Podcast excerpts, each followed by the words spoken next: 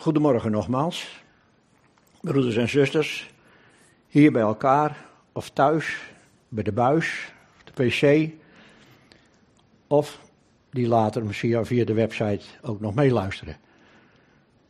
We willen deze morgen met elkaar nadenken over Jesaja 55.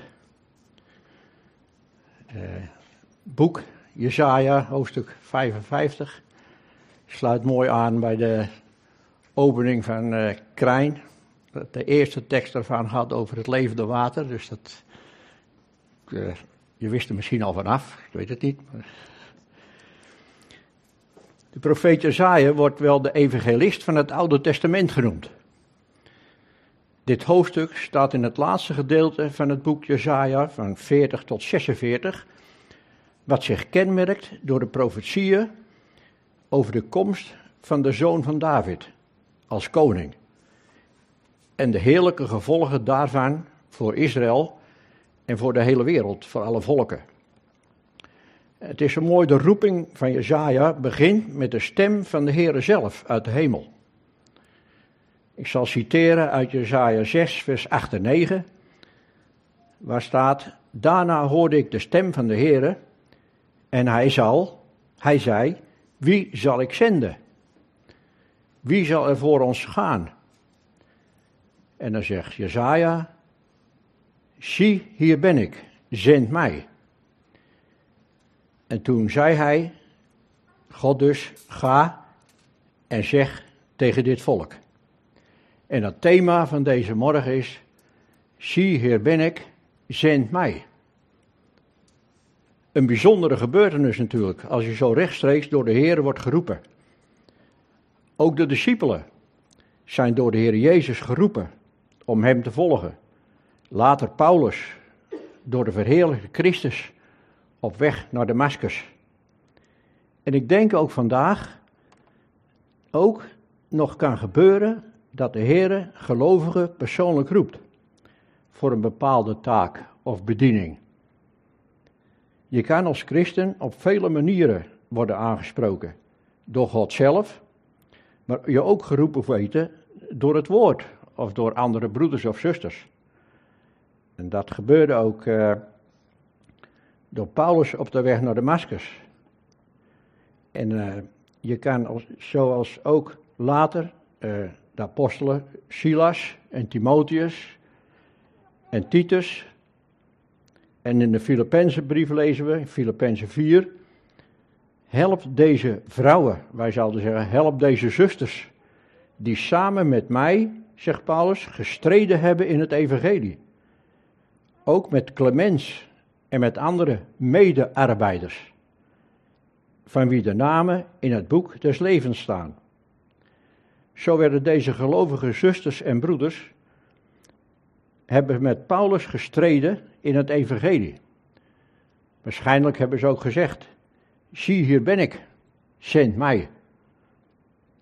We willen nu kijken wat wij als gelovigen leren kunnen van Jezaja om de Heer te dienen. Hij begint in zijn taak, hij begint met zijn taak met het volk uit te nodigen tot verlossing en redding. Dat viel mij zo op. En dan haalt hij de tekst aan en dan beginnen we bij hoofdstuk 55 vers 1. Wat we nu kunnen jullie meelezen. O dorstige, kom tot de wateren. En u die geen geld hebt, komt, koopt en eet. Kom zonder geld en koopt zonder prijs wijn en melk. Geen veroordeling dus bij zijn evangelische prediking, maar een oproep om te komen tot iets kostbaars. Het volk leeft in ballingschap, in Babel, en zijn God kwijtgeraakt en dienen de afgoden. Vaak gaat dat zo in, vele, in deze volgorde. God weg, afgoden terug. Was dat al niet eerder gebeurd bij dit volk? Mozes op de berg, weg uit het volk. Gouden kalf komt in beeld. Ook wel te vergelijken met de wereld waarin we vandaag leven in Gelaten 1, vers 4 staat, die zichzelf gegeven heeft voor onze zonde, opdat hij ons zal trekken aan de tegenwoordige wereld, slechte wereld. We weten immers dat de wereld boos is en door God vervloekt door de overtredingen van Adam. De zonde is doorgegaan tot alle mensen. Zo leven wij eigenlijk als gelovigen in een vreemd land. We zijn eigenlijk in ballingschap. We zijn vreemdelingen op aarde. Zoals het volk Israël die tijd in Babel leefde, als vreemdelingen, als bijwoners. Ze hoorden niet meer echt bij dat volk. Maar wat is het gevaar? Ze gingen mee met het volk. God weg, de afgoden terug. En zo kunnen wij eigenlijk ons leven ook een beetje zien als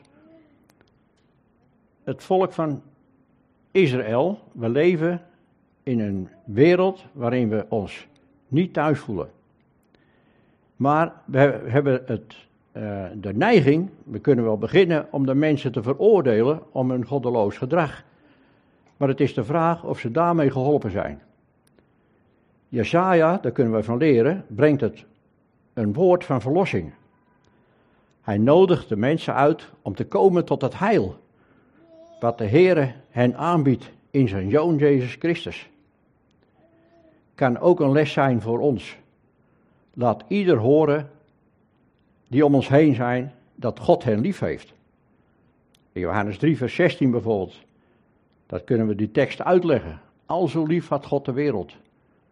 Dat hij zijn enig geboren zoon gegeven heeft opdat een ieder die in hem gelooft niet verloren gaat, maar eeuwig leven heeft. Dat is een boodschap, die kunnen we iedere dag kwijt. En dat is een eenvoudige boodschap, waarin mensen een ander zicht krijgen op de wereld en op God misschien. Dan gaat hij vragen stellen.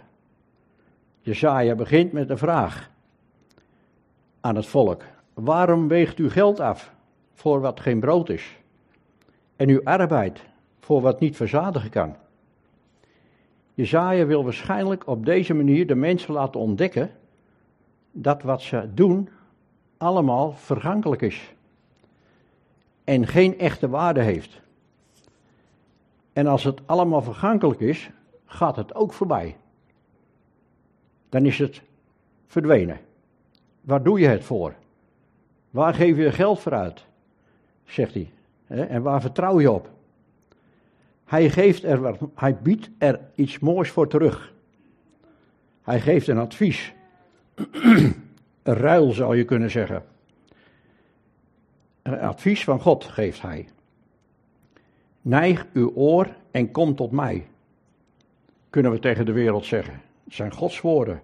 Neig uw oor en kom tot mij, zegt God. Luister, en uw ziel zal leven. Want ik zal met u een eeuwig verbond sluiten. De betrouwbare gunstbewijzen van David. Jesaja gaat hier over van al die tijdelijke dingen die vergaan en uiteindelijk eh, weg zullen zijn. De vergankelijke dingen waar het volk zo mee op vertrouwd was. Hij gaat over naar de eeuwige onvergankelijke dingen die God ons geven wil. En die God ook dat volk wil geven. En zo kunnen wij misschien ook naar de wereld kijken. Wat bieden wij de wereld aan? wat geven we de wereld? En we mogen de wereld die om ons heen is en in de boze ligt, misschien nog dat ze het zelf niet weten, dat we een boodschap aan kunnen bieden. Dat er redding is en dat, dat, dat ze op Hem mogen vertrouwen en dat dat niet vergankelijk is, maar dat is een eeuwige boodschap.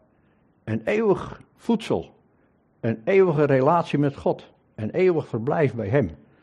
Dat mogen de wereld aanbieden vanuit Gods woord. Voor alle mensen. Voor Jood en Heiden. En dat evangelie mogen we met Gods hulp doorgeven. We kunnen dat nooit alleen. We mogen het samen met God doen en met elkaar als broeders en zusters. Zoals Paulus dat ook zegt in Efeze 6, vers 19. Bid ook voor mij. Opdat mij het woord gegeven wordt bij het openen van mijn mond. bid ook voor mij, zegt Paulus. Ik kan het niet alleen. En dat God mij het woord geeft in mijn mond. Om met vrijmoedigheid het geheimenis van het evangelie bekend te maken. Dat is geen mensenwerk. dat is een werk van God. En daar mogen we hem ook om vragen.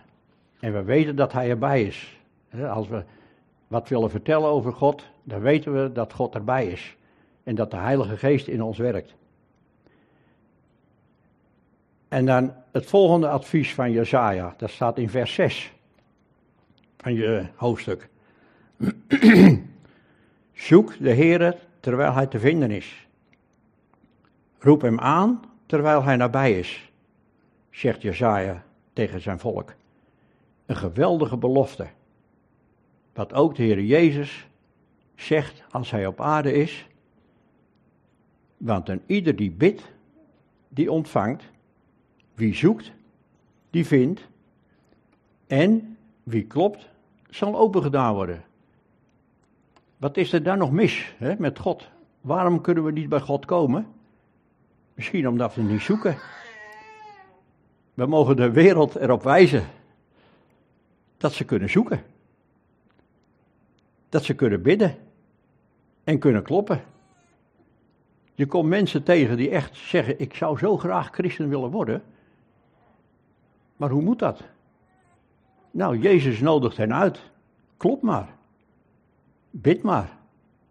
En zoek maar. Gaat het dan gelijk gebeuren? Nou, dat is geen garantie.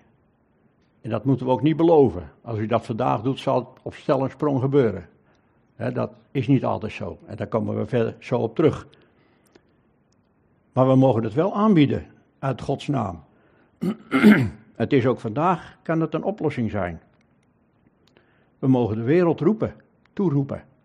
Klopt maar. Bid maar. En zoek maar.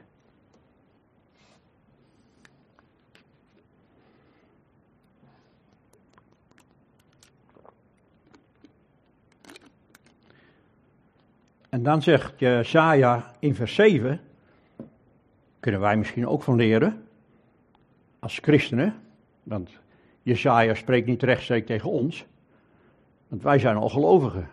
Hij spreekt hier tegen ongelovigen.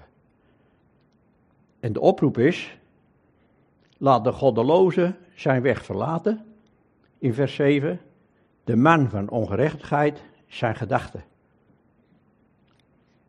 Goddelozen kunnen we wijzen op de schepper, die zich openbaart door de schepping. Niemand is eigenlijk te verontschuldigen, staat er in Romein 1, vers 20.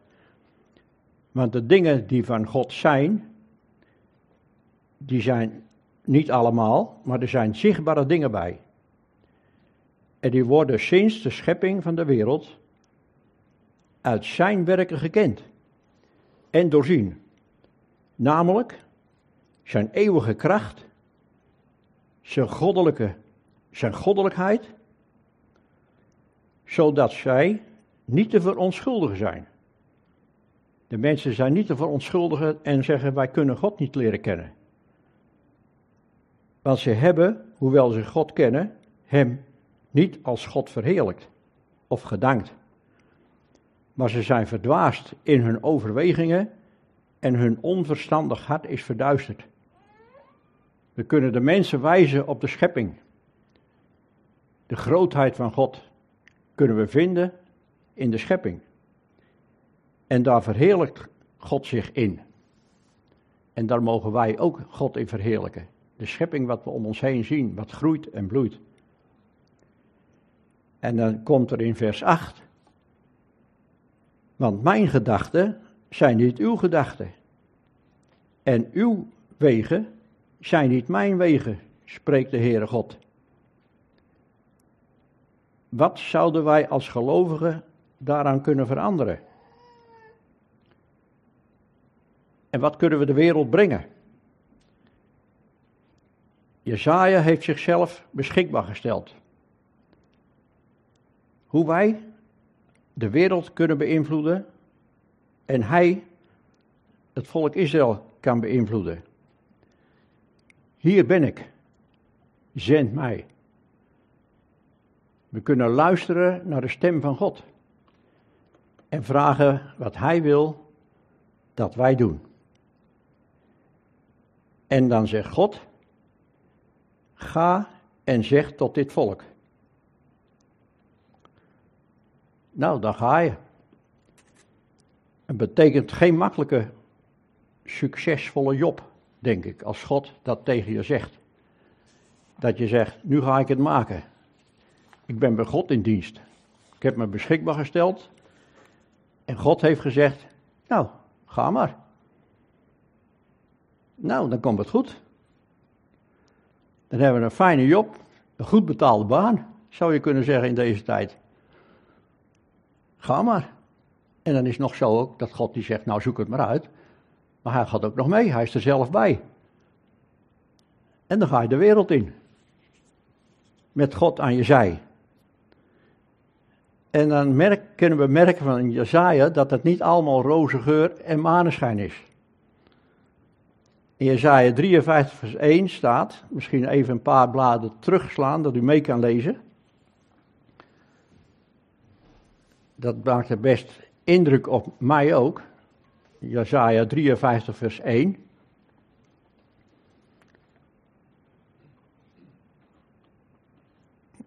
Daar staat, dan komt Jezaja tot de Heere. En zegt, Heere, wie heeft onze prediking geloofd? Hij ziet waarschijnlijk geen resultaat. Jezaja noemt dat, Heere, wie heeft onze prediking nou gehoord? Misschien hij al heel veel jaren bezig geweest in Jezaja 53, dan ben je aan het eind zo'n beetje van de Jezaja-evangelie. En wie heeft nou onze prediking gehoord? Dat vraag ik me ook wel eens af. En anderen die gaan evangeliseren. En al jaren bezig geweest zijn. En dat succes, je ziet niks. Soms hoor je eens wat. Soms zie je eens wat. En dan voel je je soms net als Jezaja. Wie heeft onze prediking nou gehoord? En dat vind ik zo mooi. Jezaja noemt dat onze prediking. Het is niet, dan kan je zeggen, Heer, wie heeft mijn prediking nou gehoord? Nee, hij zegt, wie heeft onze prediking gehoord? God was er zelfs bij. Toen we gingen prediken. En toen hij ons op pad stuurde. Hij deed het niet alleen. De Heere was aan zijn zij. En vandaag zal dat ook onze vraag kunnen zijn. Wat heeft het nou voor zin? Waarom zou je nou vandaag nog zeggen, hier ben ik, zend mij? Want wie hoort onze prediking nog? Maar dat is mensen denken. Wij zijn mensen en we denken menselijk. Onze gedachten zijn soms ook nog niet als Gods gedachten. En onze wegen zijn niet altijd Gods wegen. Maar God is dat anders. Want zegt Jesaja in vers 9. Want, en dan komt er een verandering, dat is wel reden. Want, zoals de hemel hoger is dan de aarde, zo zijn mijn wegen hoger dan uw wegen. En mijn gedachten zijn hoger dan uw gedachten. Dan draait God dat om. Jesaja, hè? Wat voor mensen onmogelijk is, is bij de Here wel mogelijk ook al zien wij het niet, het zal toch Gods werk blijven. En niet ons werk. Want Gods gedachten zijn veel hoger dan onze gedachten. En Gods wegen liggen veel hoger als onze wegen. Bij de Here is alles mogelijk. En dan vind ik een heel mooi aansluiting daarop in vers 10. Want er komt er nog een keer want. En dat is een bemoediging voor degene die bezig zijn met het woord van God uit te dragen. En dat zijn we eigenlijk allemaal als gelovigen. Daar zijn we dagelijks onze gedachten bij Hem. En dan in vers 10 kunnen we lezen. Want, zoals de sneeuw of de regen neerdaalt van de hemel en daarheen niet terugkeert, maar de aarde doorvochtigt en maakt dat ze voortbrengt, vruchtbaar wordt betekent dat, en doet opkomen, uitspruiten. Dat geeft zaad aan de zaaier en brood aan de eter. Zoals regen of sneeuw in de winter. Nou, ik denk dat er van ons weinig bij zijn vanmorgen, of luisteraars die zeggen: Ik zit op sneeuw te wachten in de winter, of op regen. Als je de deur uitgaat en je sneeuw op de weg, of het regent, dan wordt ons gezicht al langer. Oh, heden, regen vandaag, sneeuw vandaag. Niet leuk. Niemand kijkt er naar uit. En niemand zit erop te wachten, eerlijk gezegd.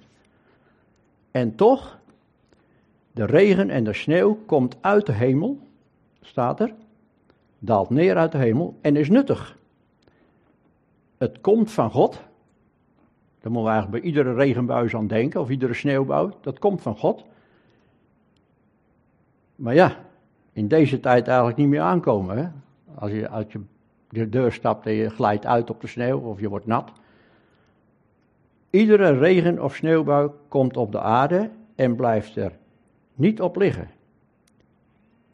Maar dringt door de aarde, door de bovenlaag heen en maakt de aarde vochtig en daardoor vruchtbaar. Dat begint al in de winter.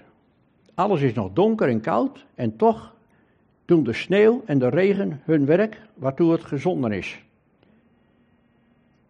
Als dan in het voorjaar het zaad gezaaid wordt en de aarde zwelt eh, en wordt nat en het zaad zwelt en na een poosje gaat het open door het vocht en komt er nieuw leven uit het zaad. Dat is de werking van de natuur. De sneeuw en de regen maken de aarde vruchtbaar en openen het zaad. Door de warmte van de zon wordt het gewas als het ware de grond uitgetrokken. Kom omhoog. We zien er niks van. Net als dat evangelie wat we uitgedragen hebben. We zien er nog niks van. De zon, God, de geest moet het omhoog trekken. Niemand ziet wat er gebeurt. Gods wegen en gedachten zijn hoger dan onze wegen en onze gedachten. Hé, hey, het gezag, het gewas wordt zichtbaar begint uit te spruiten. En de landman merkt het gelijk. Want hij ziet er met verlangen naar uit. Hij wacht op het volle gewas en de aar. En uiteindelijk ziet hij uit naar de oogst.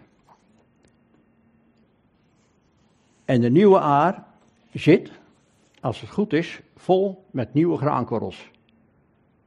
En dat graan geeft zaad aan de zaaier, staat er, voor het volgende seizoen. Het geeft brood voor de eter, zowel voor mens als dier, tot de volgende oogst. En dan zegt Jezaja in vers 11, zo zal mijn woord uit zijn mond uitkomt, dat zijn woord uit zijn mond uitgaat, het zal niet vruchteloos tot mij wederkeren. Zo zal mijn woord zijn dat uit mijn mond uitgaat, in vers 11, het zal niet vruchteloos tot mij terugkeren, maar het zal doen wat mij behaagt. En het zal voorspoedig zijn, hetgeen ik, waartoe ik het zend. Dat is Gods woord. Het zal doen wat hem behaagt. En het zal gaan waar ik het zend. Zo kunnen wij ook ons wel eens afvragen, wat blijft er nu over van alle preken die je hoort of die je preekt?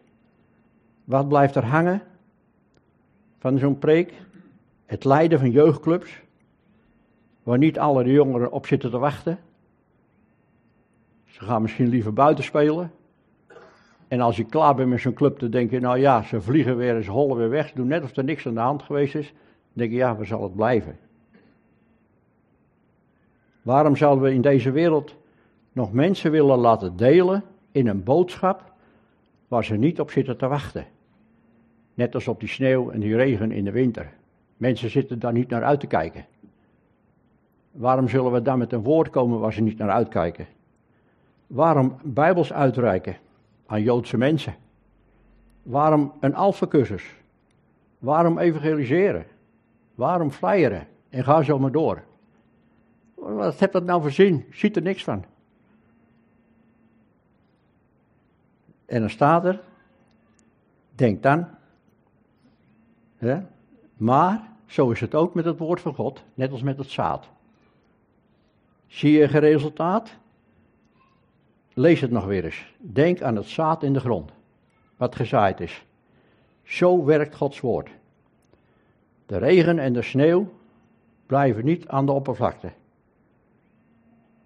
Het gaat om de dieptewerking. Om wat er zichtbaar, onzichtbaar is in de stille en wat er onder de grond gebeurt. Het zaad wordt bewerkt. Wat wij verkondigen, wordt bewerkt door de Heilige Geest in de harten. En we zien echt gelijk geen resultaat. We hebben het gelezen in vers 10. Al blijft het nog verborgen wat je aan het doen bent, het zal niet zonder vrucht blijven. Gods woord werkt als, het, als de regen en de sneeuw op de aarde, zo werkt Gods woord in de harten van mensen. God wil door zijn geest vruchtbaarheid geven aan zijn woord. Zoals de sneeuw en de regen vruchtbaarheid geven aan de grond. Daar zorgt Gods geest voor. Het woord van God zal niet leeg, dat wil zeggen onverrichte zaken, terugkeren naar God. Het doet eerst wat hem behaagt en wat hij goed vindt. Het mist zijn uitwerking niet. Biddend bezig, biddend bezig zijn met het woord van God, alleen of met elkaar. Het lijkt misschien een bezigheid die weinig oplevert. Net als we net al gezien hebben. En waarom zouden we naar een Bijbelstudie gaan? Of waarom zouden we naar een huiskring gaan? Of waarom dit en waarom dat? Maar laten we ons niet vergissen. Het is een investering die heel veel winst oplevert. Want er komt veel vrucht. Het bewijs is geleverd dat het woord vrucht voortbrengt.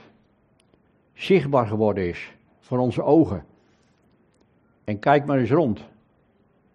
Ik zie jullie allemaal aan. We moeten eigenlijk allemaal even omdraaien, die voorin zitten. En kijken wat het woord van God gebracht heeft. We zitten hier allemaal in de samenkomst. Dat is Gods woord geweest. Anders hadden we hier niet gezeten. De een kan dit doen, de ander kan dat doen. We hebben allemaal taken. Dat is niet zonder het, zonder het woord, is dat niet mogelijk. God geeft dat.